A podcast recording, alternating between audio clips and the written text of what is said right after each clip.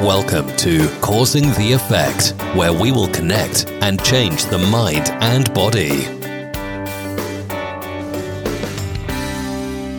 Yo, what's going on, everyone? Welcome to another episode of uh, Causing the Effect. I have one of the, the people I looked up to to get me to, to where I am now. Miss uh, Sarah Archer is in the house. And uh, this was gonna. Hey, Sarah. Yeah, me and Sarah have been talking before uh, this, and we're just gonna jump into things that you know, I just want to talk about. So Cobra Kai, um, I'm a I'm a huge fan. My fantasy football team is in first place, and I think it's because I changed the name to Cobra Kai. Um, were you a Karate Kid fan in the beginning? I was. I was of that generation. So uh, I was the you know watching the original Karate Kid, and uh, I love you know I loved the metaphors that came from that original show, the whole wax on, wax off, and you know all of that great stuff. But this show, I, I didn't have high hopes at first, but I absolutely loved it. It is so cool, and uh, who who you, you, I love the way they make you root for their one character this week, and yeah, it's really cool. I was always a, uh, I'm always a more the, the the heel, the the bad guy anyway. So Johnny was always my man, and then the fact that they're making him change a little bit, and I think because it, it started off on YouTube, it, it was like you know something that people probably thought was maybe second class, but the acting is great. Um, the themes are great. I feel like they did a nice job. At, like it's almost like a Stranger Things because it connects to the '80s, but they yeah. did a nice job. Like I really never liked Danny LaRusso, um, but he was uh, the, the the acting. I mean, listen, he could work on his acting, Mister uh, the, the you know Ralph Macchio, but Johnny's crushing it. Johnny's crushing it. Yeah. Yeah, I think, and also just maybe I don't know quite what's going on with the hair with uh, Ralph Macchio. I can't quite. It's a little distracting yeah, at times, but uh, yeah, it's. Uh, but I, I love no, I love the transformation that's going on. Yeah, but, when, uh, that last cool. uh no spoilers here. I'm not going to spoil for anybody, but the end of season two is like that whole episode. I knew something bad was happening, and they just did a, so, such a good job of getting me so nervous, and it was, it really upset me for like a couple days. oh dear. Yeah, yeah, probably amplified by lockdown and God knows what else is going on. Oh, forget so, it. Yeah. Forget it. Yeah, but everybody, just so you know, Sarah is an author, a playwright, a coach. Um, we, we we have a lot of similarities, and you know, check out her um podcast. I'll link it below. But you know, Sarah, st- start me off. I, I know a little bit about where you started, but tell tell our listeners how this journey started. I want to pick your brain. I saw that you performed at the comedy store. I just want to I want to talk about everything. So just start from the beginning, and I'll just I'm gonna pick your brain. Okay, so I guess I've always fancied performing, and I when I was seventeen, I tried to get into drama school, and and they uh, they sent I went to try for RADA, which was which is kind of like the top school, and they they said uh, you need to go and get some life experience, and then I got a job and got on that treadmill of you know work and career and and money, which is kind of like I think in some ways when you when you kind of got that creative leaning it can be a bad thing. But anyway when i i eventually found my way back to performing. So i'm doing hr uh, i was married um, at the time and we had a little little girl and we had an evening out and we went to a comedy club. And in the break the uh, compere said is does anyone want to try telling a joke? And and i love an audience. I do you know i'm, I'm a bit of an extrovert. Mm-hmm less of a show off than I used to be, but but I always and so I thought I'll I'll I'll give it a go. And I was so nervous, like super, super nervous. And uh, I got up and I told a joke. It wasn't my joke, it was someone I'd heard, and it went really well. And people said, Oh, you should you should do, you should have a go at this. So I signed up for a, a weekend comedy course, and this was, yeah, like I don't know, nearly 20 years ago, I guess. Um, yeah, definitely. It's a long time ago now. Did it and and then just kind of started doing comedy and you know did some uh, you know competitions and did solo shows at Edinburgh and you know and, and it's so interesting about your comfort zone because I, t- I you know teach people comedy as well as as well as public speaking and and other stuff and you know it sounds scary telling that first first joke on that stage I was outside my comfort zone and you will have experienced this how your comfort zone grows you know to think from that to be doing an hour long solo show in edinburgh um you know and all sorts of stuff. But yeah so so i ran that alongside my corporate career. And then uh decided that i you know sort of 2010 i would leave corporate to to sort of focus on the comedy and start up a business where i could be more creative and uh, completely cocked it all up. um, because you know, I think in a, there was two things that happened really. I think I've never really in comedy, and you might appreciate this as well. Find you need to find your persona, and it's so important. And I think it works so in speaking as well. And like I, I just felt like I didn't. I was always trying to find out what that thing was that would make me, uh, you know, you know, that would sort of that would help me make it you know a lot of people in in our country they have they're from the north so they have an accent or mm. you know they're or if you're you know if you're slightly large you can sort of make jokes that you have there's something and the only thing that i had which was a little bit unusual was you know after being married um, I I sort of realized that actually I was gay, and and so for a while I talked about that, but I'm like, oh, I can't be bothered. You know, I just don't want that to be you know that, that to be thing. your, your persona yeah. yeah. Yeah and you know it was a little bit unusual but you know there was a lot of people talking about that. So anyway so i was slogging around the country doing gigs you know and and trying to make this business work. Um but i i didn't realize that to make business work. And also to an extent you know in the comedy you need to be able to market you need to be able to sell. And you know i can i could entertain I could speak, but I couldn't, and I could coach people because you know my background's always I'm a tennis coach as well, so I, I knew sort of coaching and NLP and all that stuff. But yeah, I just failed miserably, so I had to go back to corporate with my tail between my legs until 2017, and I learned all about the marketing and the influencing, uh, and incorporated that into you know into the business stuff when I left corporate in 2017, and I also teach people it because it is you know you're always selling whether you know in comedy you're selling a joke in you know in speaking you're selling whatever it is idea change whatever so yeah so a long long story short um that kind of ditched corporate you know i now do a little bit of comedy but i more write comedy into my plays mm. and my mm. big ambition is to is to own a theater and and and sort of you know write plays and perform plays because I act as well. I, I do act as well as moment. So yeah, so that's kind of it really. It's, it's no, a bit all over the place, but you know, yeah, that's, that's but I love that. Yeah, I like I liked. I was wondering if you if you failed because I feel like for me, I'm gonna have. I'm not good at failing, and for me, I always step. I always my whole life, anything when anytime something became difficult, I kind of ran away from it, and that was public speaking. So uh, my long story short is from 14 to this year, I've been detrimentally terrified of public speaking. It was like the biggest fear. It stopped me from progressing in my career in school speech. I would come up with nonsense. And this year, I just wanted to make the year of transformation. Pre COVID, I didn't know this was going to happen. And I said, I've always wanted to do comedy. So imagine having this earning for creativity, like you said, but you're terrified to be you. Yeah. And I've been the, yeah. um, I spent six years in a hedge fund being Scott, the financier, making money and proving, you know, you look on my this the my personal Instagram, which I think you you yeah, we spoke on. It's like who's this douche in a suit, and that's been like the persona that I'm kind of ste- stepping into on comedy. It's hard to overcome that, but um, stepping into the the creative side, I like now the challenge, I, and I realize that you mentioned earlier that that uncomfortability is really where the growth lies, and I think. Oh. That, that's the that's where people are kind of if you don't get that and I, I, feel like like an idiot that I found out so late. Like this is how you grow is stepping into that uncomfortability and figuring that out. And I'm sure that's something that you see with your clients all the time, right? Yeah, absolutely. I mean, a lot of when I, you know, when doing the comedy courses, I'd get corporate people coming in because they wanted to have an experience. But I will say, if you can do five minutes of stand up comedy, no talk is ever going to be an issue for you in any business context or anything else. And and yeah, it is any change, any is painful. And there's a lot of what i call imagined fear that goes on mm. with public speaking. You know it's not it's not actual fear. It's like it's it, you you're sort of in the future imagining all the worst possible things that can happen.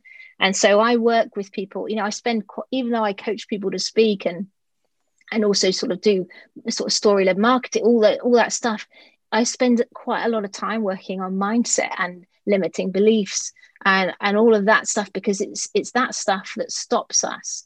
And it, it's so interesting because I, I don't know if you've listened to any uh, recent podcasts. I've been starting to uh, to look at this a little bit more deeply. And there's a book that i've i'm in the process of reading called um is uh, by uh, by mark manson um, oh my goodness, I've just been looking at this. So uh, is about not giving. I think it, I can't remember the exact title. It's just slipped my mind. But about not giving an F. Uh, yeah, uh, uh, I won't swear. I don't.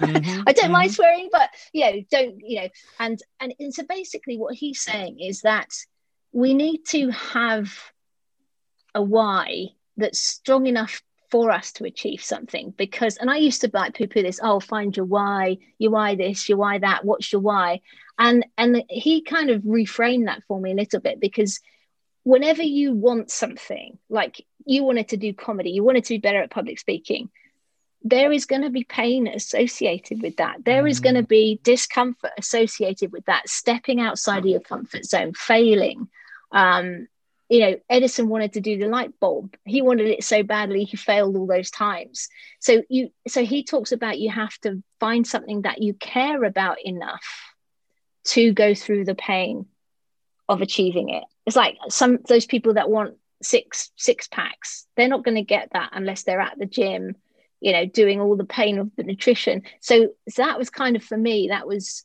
you know, so I really, you know, focus on why people want to do it. Because if that why and you know the reason is big enough, then they'll be committed to take action.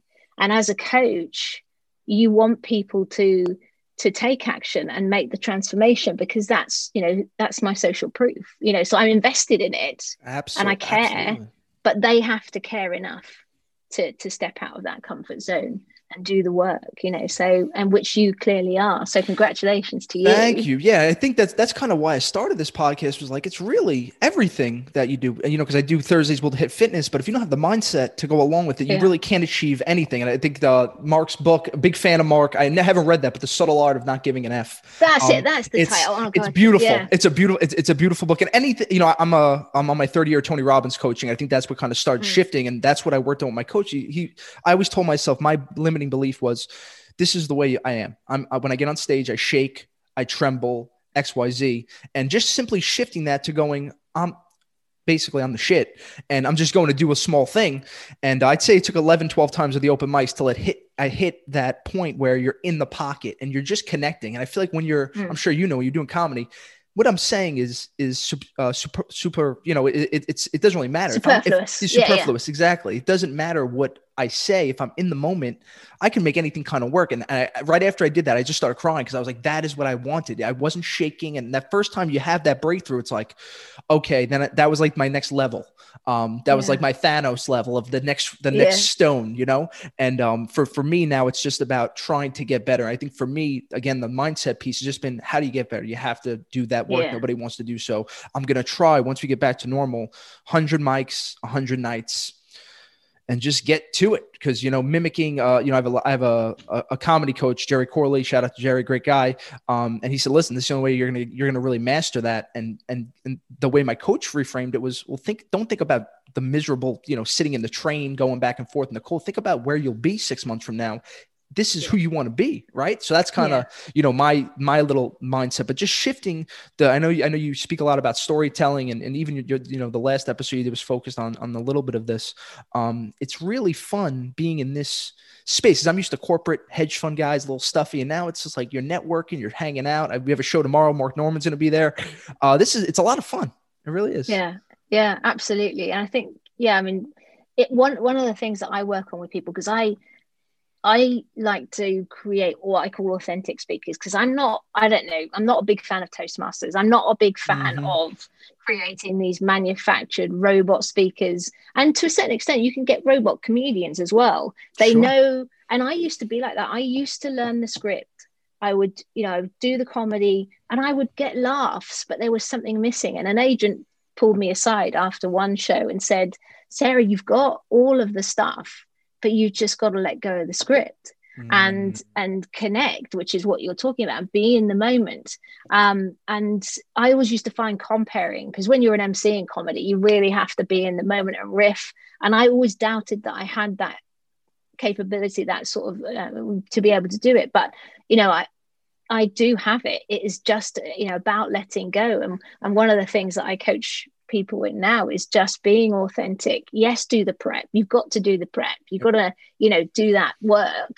But when you step on stage, you've got to trust yourself and trust that the right words will come and if you can you know be you know f- see yourself as a vehicle you know in a public speaking context mm. particularly for the message that you want to get across to the audience or as a comedian you know uh, you know you're the you know sort of in the moment playing the joke out uh, you know then then it's it's going to go so much better than if you're you know relying on powerpoint slides or holding onto the script like i did. Um so that's you know that is a massive thing is about letting go and trusting that the right thing will happen and the right thing the words will come absolutely. I think that there's a for me i think just not i never had a never did acting because i was terrified. So for me being vulnerable uh, of the emotions instead of just going out there and saying it kind of given being the true me has been the hardest part because when you're vulnerable i think that's what helps you connect with the audience. Absolutely. Yeah. And yeah. people love you know you've only got to look at reality tv to know that people love authenticity you know? Um mm. it's a big and you know Brené Brown did a whole TED talk on you know vulnerability and and you know Simon Sinek all of that stuff is all the same stuff. It's about you know being in the moment being present connecting with people. And you know that's that's great. And it's great that you've discovered that so Fine. have you found your persona, do you think? Yeah, you're still on the uh, journey? I think, yeah, to be only doing this, I think mm. I started my first, so again, I had, a, I had to have uh, my first time on stage was September 30th. So I've been doing for two and a half months, three months. And I think it's, it's going to take some time because I'm still trying mm. to figure out who I am. And for me, I think I realized that there's a certain look about me when I'm all done up and, you know, I look more put together than a comedian. So I kind of have to address that. And I just come up and say, listen, guys, I don't look as douchey. I'm not as douchey as I look. And kind of assessing that, it seemed a little harder to get them on my side to begin with. And now it's just yeah. like, okay. Um, but it's, I think that's the, the fun part because there's the persona and the even more interesting thing, thing that uh, I read Judy Carter's book, um, The Truth uh-huh. in Comedy. And she always tells, try to find that blind spot. Every comedian has this blind spot, the piece that they're missing. And I think for me, yeah. that's more of like, what because I want to be authentic about it, but what that's hard to look at yourself and say, what part am I missing about me that's kind of, you know, there. And I, I was curious to, did you have a blind spot? Is there something that, that changed in your persona as you kind of got, cause I've heard comedians tell me three years to find your persona, five years, 10 years. And it's like, guys, I think if you put the time, seven, yeah, seven, right? Yeah. It's, it's, I reckon about, well, that's what I always, seven years. I don't know if I've still found it. I still feel like I, I haven't found it. And I guess, mm. you know, it's, I don't, I don't, I'm a big kid. Like I used to say, I've got the mind of a 15 year old boy trapped inside of like a 49 year old woman. You know, that is, I still crack up at fart jokes. You know, I don't, and, and I don't know if I've ever managed to get that playful side uh, across enough. But um, one exercise that I do when I teach comedy is I get before the first week that they come, I I send them an exercise to do, and I ask them to stand naked in front of a mirror, Ooh. and I ask them to write down everything that they see, and and they come and stand in front of the group on that first week, and they share with the group what they saw, and then the group gives them some honest feedback about what they see in that person. And this is all to create that bonding gag. You know you talked about the bonding gag. So when you step on stage people have a people make assumptions about us all the time from the way that we look. And and they're going to have an assumption going on in their head. So you have to you know address that in some way. And, and mm-hmm. you know and often when you you don't see the things like you say this blind spot. So what when they get that feedback from the group about what they actually you know what the group sees that's often where the the bonding gag comes from because it's almost like a caricature because you want to exaggerate you know what people notice about you. Um you know certainly when you're starting off in comedy i think it's more important than when when you're a bit more established you know but you've got to acknowledge that thing that people are going to notice about you because if you don't they'll be thinking it and they won't be they won't connect with you and they won't be concentrating on what you're saying you know? So you, that's that's about connecting with the audience and getting them on side. So that's a really good exercise for people to find that blind spot. I find it works really well with students to get that that sort of look at themselves from another angle and quite honest. And it can be a bit brutal sometimes yeah. but you know when they do comedy it, we call it las vegas because what stays you know what goes on in the room stays in the room. And, and it gets to the point where the group are just you probably experienced this yourself in your comedy uh, courses. You know you bond as a group because you're having those really vulnerable conversations and you know stepping outside your comfort zone together so i love i love that it's a great exercise yes and that's kind of exactly what happened you kind of earned your stripes because i think the way i come off is is a confident guy and that just being on stage mm-hmm. being listen guys you know I really am a mess up here. And then I think the guys opened up to me more because it's like he's not this douchey finance hedge fund guy who thinks he's the shit. It's more like he's just trying to figure it out. And that's what I tried to to do. And there really is that's something about comedy. I think it's no matter what comedian you are, five years, 10 there's just a connection you have with somebody like, okay, you're fucked up too. And you were trying to like therapize this yeah. outside in, in, ourselves. Is there, um, yeah. With the public speaking, is there a um, like a parallel to to getting them on your side? Is it through comedy that you're helping the, oh, the speakers yeah. too? Yeah, yeah, absolutely. I mean, it's a big part uh, of what I teach. I I like to say that stories are are so powerful in public speaking. I, I, what I do is I do I have these things called story led speaking and story led marketing, and and for me, stories are the most powerful thing. And if you can sprinkle humor into a talk, it makes it magical. That's the kind of way that I position it. So when I coach speakers, we always talk about having what I call a lightning bolt opening because um, you you've got to get people's attention and this works in comedy as well. That's exactly there's a you know you've got to have a really strong opening. In comedy mm. we say put your strongest material at the start and at the end. Yep. try out new material in the middle because you've got to get the you've got to get their attention and, and make it worthwhile them listening to you. And it's exactly the same in speaking. And and now i know the science behind that uh, from all the work that i've done in speaking which i didn't know when i was doing comedy. So the, the the the sort of short story is this that our brains developed in three stages and our, our oldest part of our brain is our croc brain. Yep. and it's everything comes to this croc brain. Then we have the middle bit which is the limbic and then we have the neocortex. And so the mistake that people make is that they create their talks and to a certain extent comedy as well because some of my jokes were too clever. You know that was you know and they didn't work because i wrote them with my neocortex but when I mm. talk to an audience, all that information is going through this croc brain, which is the fight or flight. And it has three programs running. Is is it dangerous? Is it new? Is it complicated?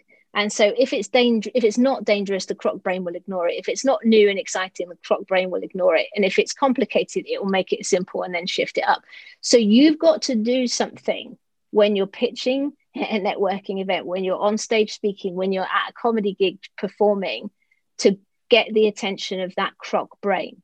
And so that's why that first piece is so important. So when I'm coaching speakers, I'll talk about having a lightning bolt opening, which is something that is going to, it's got a shock. That's why I call it that. It's got to shock them out of, you know, fiddling about with their iPhone or talking to the person next to them or daydreaming because you've got to get them to lean in right at the start. Mm. so that could be a really a question that's you know relevant or a shocking provocative statement or silence or a funny video or a joke something that is going to get them to say what? Hold what? Hold on a second what was that? Um and lean in. So yeah so there's there's lots of parallels between speaking and comedy because at the, at the bottom line in comedy, you've got to engage your audience and keep them engaged and get them to like you. In speaking, you've got to engage your audience, keep them engaged, get them to like you.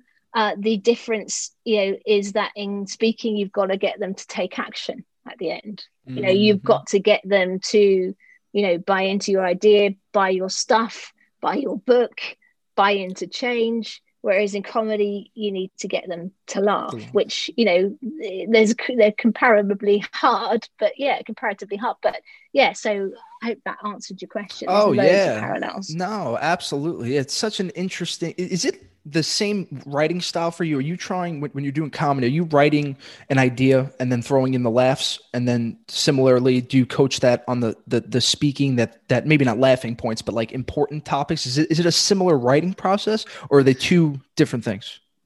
Um, I think there's there are a lot of similarities.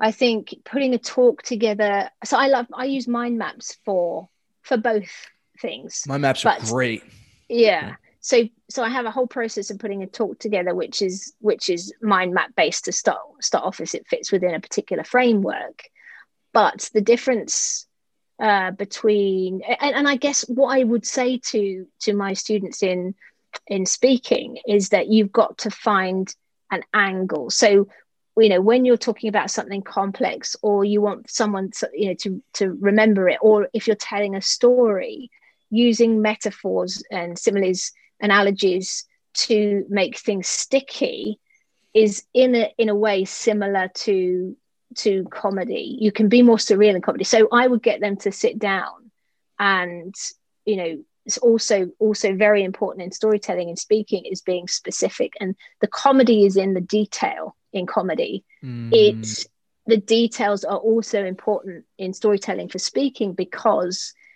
you're if you can give people details they will shift themselves into the story because they'll you know if you describe how the floorboard squeaked if you describe how you felt you know like your your heart was beating out of your chest rather than just saying i'm scared. You know it's in comedy we have show don't tell. In speaking it's just as important to show um, so it's there's there's more you know there's different things but there's a lot of similarities. So storytelling is is so important and the and the exercise of creating uh, I have this thing called a kind of like bridge, which is you know when you've got something com- uh, complicated, if you can find something that it's kind of like in people's everyday lives to make it relatable, and then if you can then sort of sprinkle some comedy exaggeration or perhaps you know uh, with this technique we use the rule of three, so it's kind of like but but but yeah, yeah the three way build up, sure, sure, yeah, absolutely. so which is like you know the reason that it's called for, for anyone that's listening that doesn't know this, the reason it's called the com- comedians are very much like magicians. We use the art of misdirection. Yep. Uh, and so we have, it takes, the reason it's called the rule of three is because it takes two things to make a pattern. So you want to, to sh- sort of your audience to go down the path of believing that the third thing is going to follow onto that pattern. And it kind of fits, but it doesn't. And so it's that surprise that causes them to laugh so yeah so all of the comedy techniques i sprinkle into into you know my speaking coaching because i think if you can make people laugh not only does it you know it gets them on side but it makes what you're saying more memorable so but there's even in stories there's so much crossover it's uh, it's really a lot Yes, absolutely. And and for me, I focus on, I believe there, there's like nine to 10 psychological laugh triggers. There's incongruity, there's surprise, there's, and I'm always like into, I look at it from that end because I think in the end, the persona that we're talking about, I'm sure you feel the same way as I, I don't just want to be a joke teller. I don't just want to make a, a sex joke or, or a dick joke or this no. or that. I really want to, and I, I, was, I was curious about you because what you do is mindset driven. Have you ever done like a comedy show and been able to actually sprinkle this knowledge in? Cause I've had this like epiphany a couple times, like you should try to do this. And I know, I feel like my skill set, you have to really be skilled. Dave Chappelle, Bill Burr, Jamie Foxx, these guys know what they're doing and they're able to do it so eloquently. Have you ever attempted this? How has this been? Is this where you want to be? Yeah, it's really interesting because I did, you know, I can't, one of my whole, I've been focusing a lot on what drives me and it is to create epiphanies for, for people in, in, whether I'm working with someone doing their coaching eh, to sort of see new possibilities or whether I'm writing a play. And my first two comedy shows, or the two that I did, the first one was called Bum Fluff and Brimstone. And it mm. was all about my life, how I'd something had happened and I'd made it mean something about me. And this is a big thing that humans do. We we we tell story, you know, something happens, someone says something to us, we read a whole lot of stuff into it and make it mean something about us. Mm-hmm. So the mm-hmm. whole first show was about that and I don't I think I probably was not experienced enough to get that right. It it was okay. The second show was called Constant Craving and it was how my life, you know, how material things don't mean a lot. At the end of the day when you, when you're sitting there and you know uh, death's there coming to get you, you're not going to say, "Oh, I wish I'd got that iPad," you know. And that was kind of like, so yes, I do. For me, I wanted to make people laugh, but make people think as well and maybe look at things differently. And then the plays that I write uh, now, I, I kind of do it through that because, um, yeah, it's I don't know. So it's I don't want to be schlepping around the country till two in the morning doing this. I you know, I, and I love the theatre, so I it's you know it's for me that's a new way of doing it that I I prefer. But I still do comedy occasionally, but not not so much these days. Yeah. But yeah, I did. I did. That's I don't so think I did it very well, but I did. No, that's great because I yeah, and again, I I understand like this is th- this whole art thing is just so new to me that I, I try. I just want to get be funny first, and then because I feel Yeah. like especially in comedy, it's like if you could connect with people in a five minute you know bit.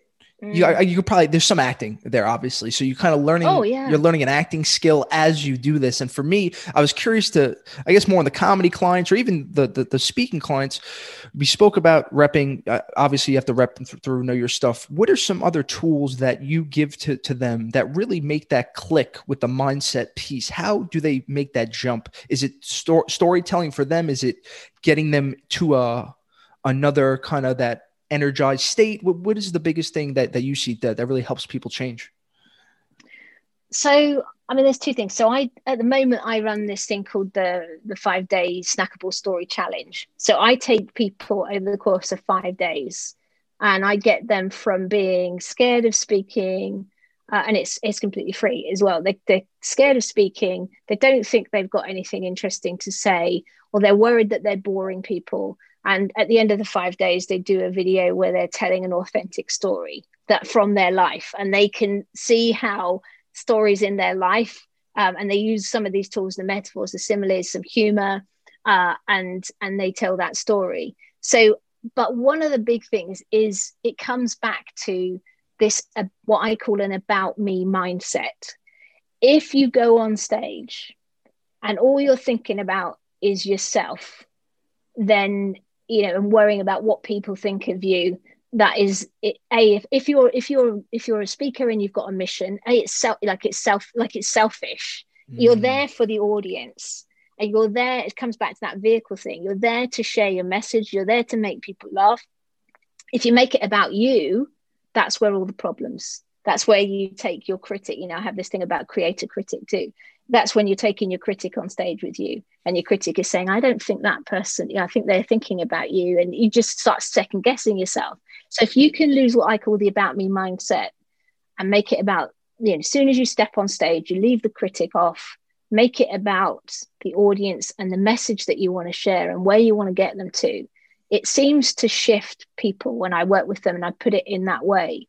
Um, and that's what i hate about you know i don't want to sort of you know toastmasters is great for getting people speaking but it's also crap because they have someone there counting your ums and ahs and it puts people off. And I worked with a student, she told me, you know, she actually went on stage and she was counting the ums and ahs. And I'm like, uh, yeah, how can you be present if you're in your head counting the ums and ahs? You know, so you're completely disconnected from the audience. And as I always say, some of the best speakers with the best TED Talks ever, something like Sir Ken Robinson, who's got like, I think the most popular TED Talk ever. He has something like 15 ums and ahs in the first two minutes. You know, so it's not what is important is getting the message across, is making people laugh and being in the moment. And it's kind of like, you know, when you we do an exercise in the comedy course as well, where we we absolutely exaggerate um, an emotion. So we'll, this, we'll give we'll give a we'll split into two groups, and then we'll give one group a word like love or hate or anger or jealousy or lust, Mhm. and the one group has to perform that word to the other group. And every time they do it, I, I clap and they have to take it up another notch and they have to take it up another notch until it becomes ridiculous. And but it's interesting because when you watch great actors, uh, great comedians, they don't mind making a tit of themselves. They don't mind the snot coming down their nose when they're crying, you know, Mhm. and and they like as soon as you commit and and go all in and don't worry about what people think about you.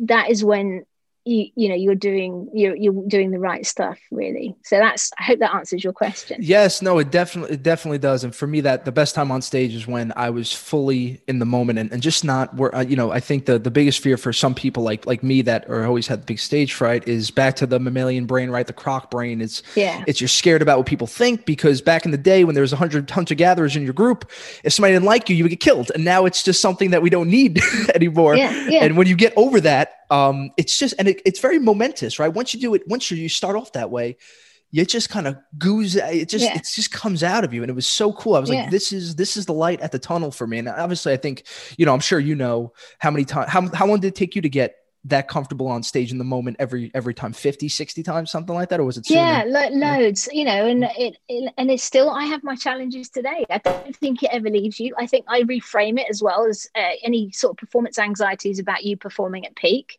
but mm. as soon as you mm-hmm. start it kind of it kind of goes um so yeah it's it's really it's really interesting but i think that you know one thing i do say to people i will never be able you know no matter how much speaking you do how much comedy you do, you'll never stop people judging you. You'll never, like, there's nothing I can teach you that will stop people judging you. But like, that's not important, you know, that's their baggage, that's their stuff. You've got to be, you know, if it's important enough for you to do this, then you've got to forget about that and just, you know, just go all in.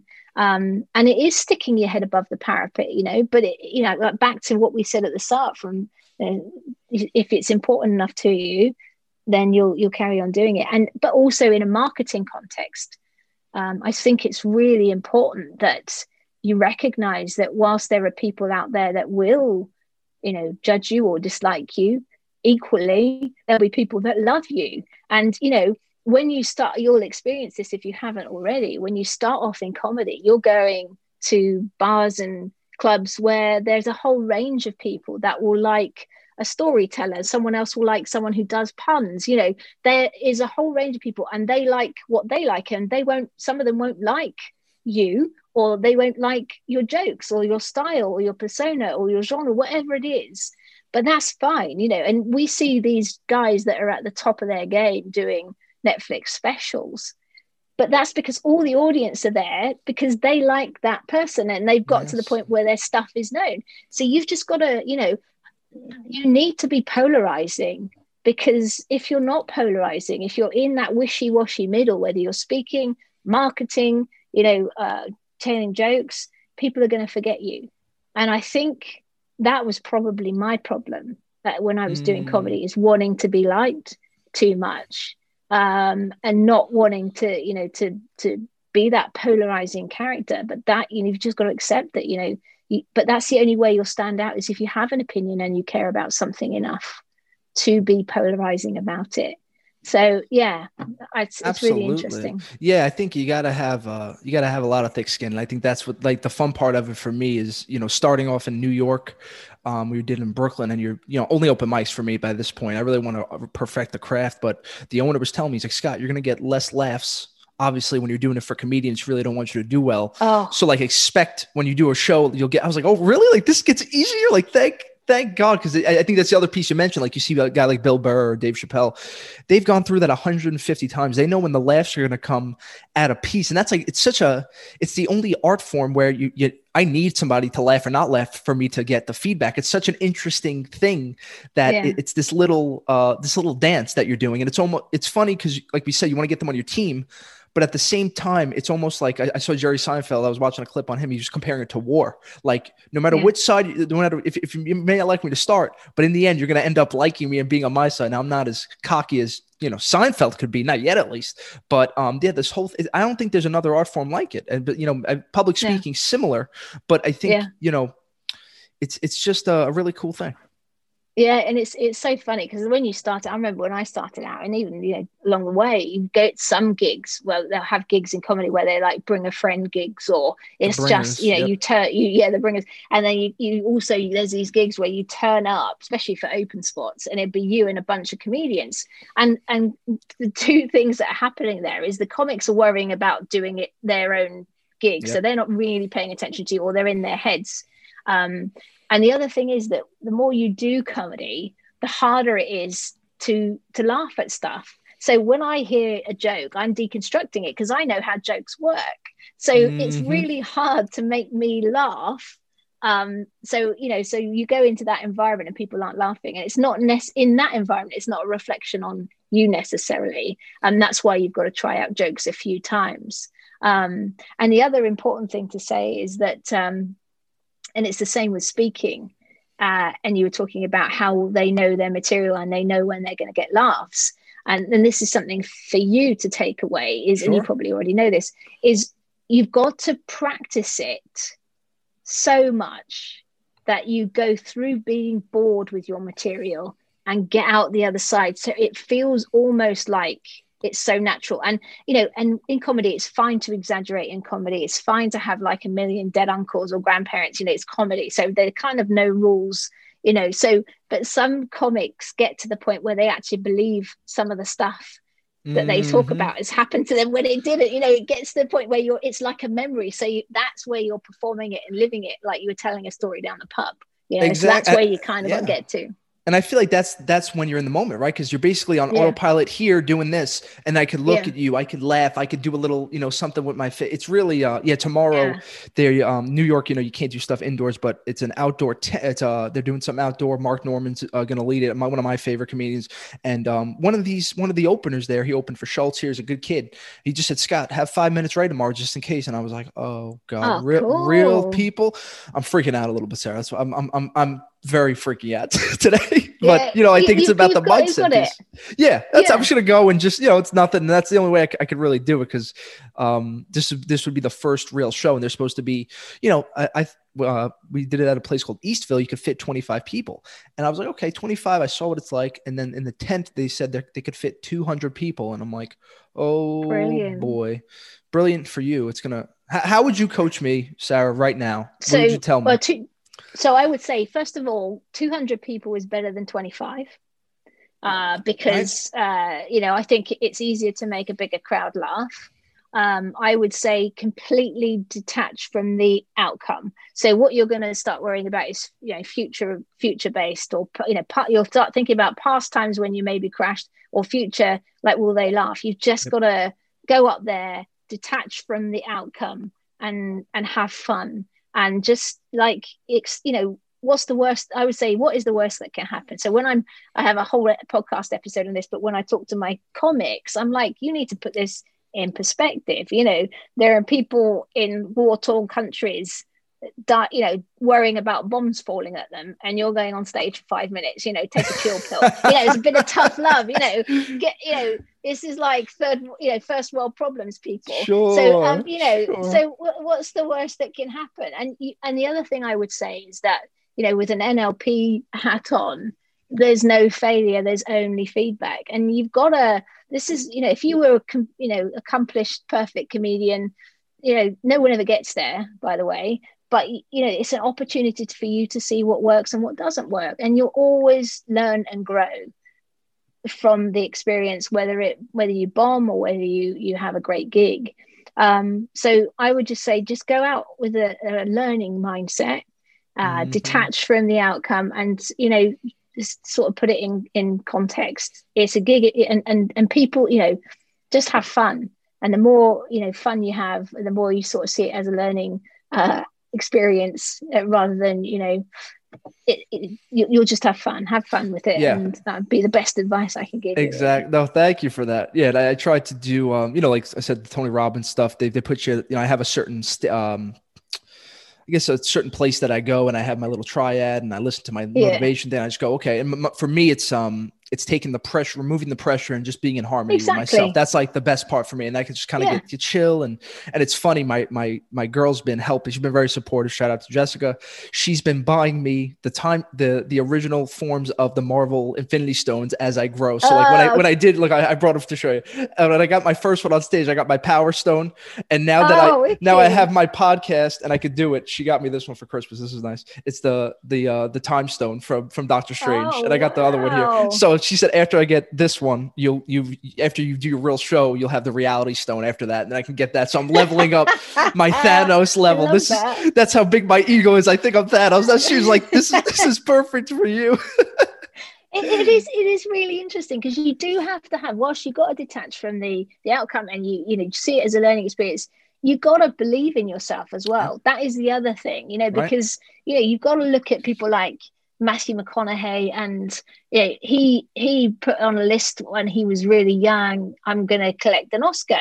So you've got to have that mix of self belief that you can do this, and that and it comes back to you wanting it and not having doubt about it but also you know detaching it's a real conundrum because you've got to want it but you've not got to you're not going to want it bad enough that it cocks up your performance you know so you've got to want it but it's kind of like uh, one of my coaches talks about you know you know doing stuff which would really freak people out like when you launch a product uh, you know a course or whatever and it's a million pound launch it's just like he's going to the fridge to get a, a coke you know whatever. It's it's wanting it but completely taking all of the um, pressure off and detaching from the outcome all of significance is is gone for him and when you can get to that level yeah, it's it's the best way to be. Yes, and Matt McConaughey is a perfect example because he, he's one of my favorite actors in Interstellar. That you know, I, I love. There's the scene in Interstellar. I don't know how familiar you are. That he starts crying when he's watching his kids, and I was watching him. He said that the first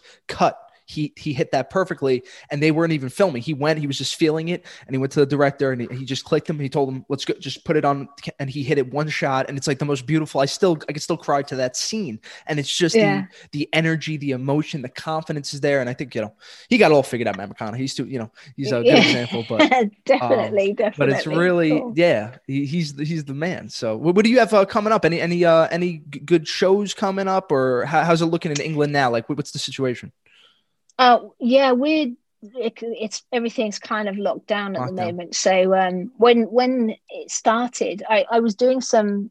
I was actually sort of hosting some comedy gigs for for comics and sort of producing gigs um, last year, and we.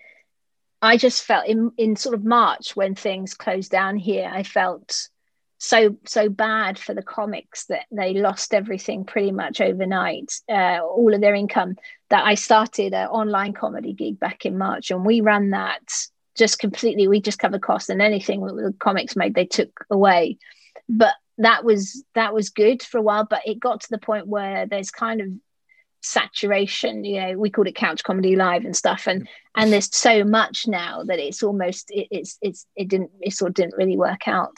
Um, but we we are planning for May next year to to start up our own theatre company, and oh, and uh, I'm currently writing a play for that, and, and we're going. We're definitely we was due to go to Edinburgh to perform in someone else's play this year, but that got cancelled. So I think the plan is still to go to Edinburgh next year, and um, I think I'm playing Shakespeare's wife in a in a comedy uh, drama uh, next year. But we'll, fingers crossed. But yeah, lots plans but it's just like it's frustrating that you so i got my podcast i love doing that i love coaching that's perform you know when i speak and when i sure. do workshops in a way that's for me performing and and sharing stories. So i love that. But uh, in the meantime you know while we're waiting for everything to get back up and running that's kind of what i can hold on to if you like yeah, and I could tell you that you know you connected with me, so I, I really appreciate you know your podcast. It's called Speaking, Thanks, Speaking, Scott. Speaking, the Speaking Club, right? I'm saying it. The Speaking Club. The Speaking yeah. Club. Yeah, yeah. and I will. I'll link that down here below.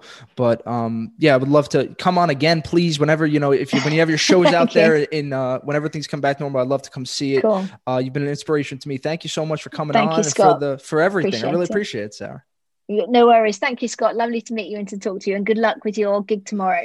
Thank you. Yes, everybody. If uh, you know who's listening, you know who's coming tomorrow. Check check check us out tomorrow. Eastville Comedy. Uh, everybody, uh, just leave a like, review, subscribe, all that good stuff that uh, we know you're doing. I think telling your friends is the best thing, right? So I feel like that's the easiest way. Just people telling each other, talking about it.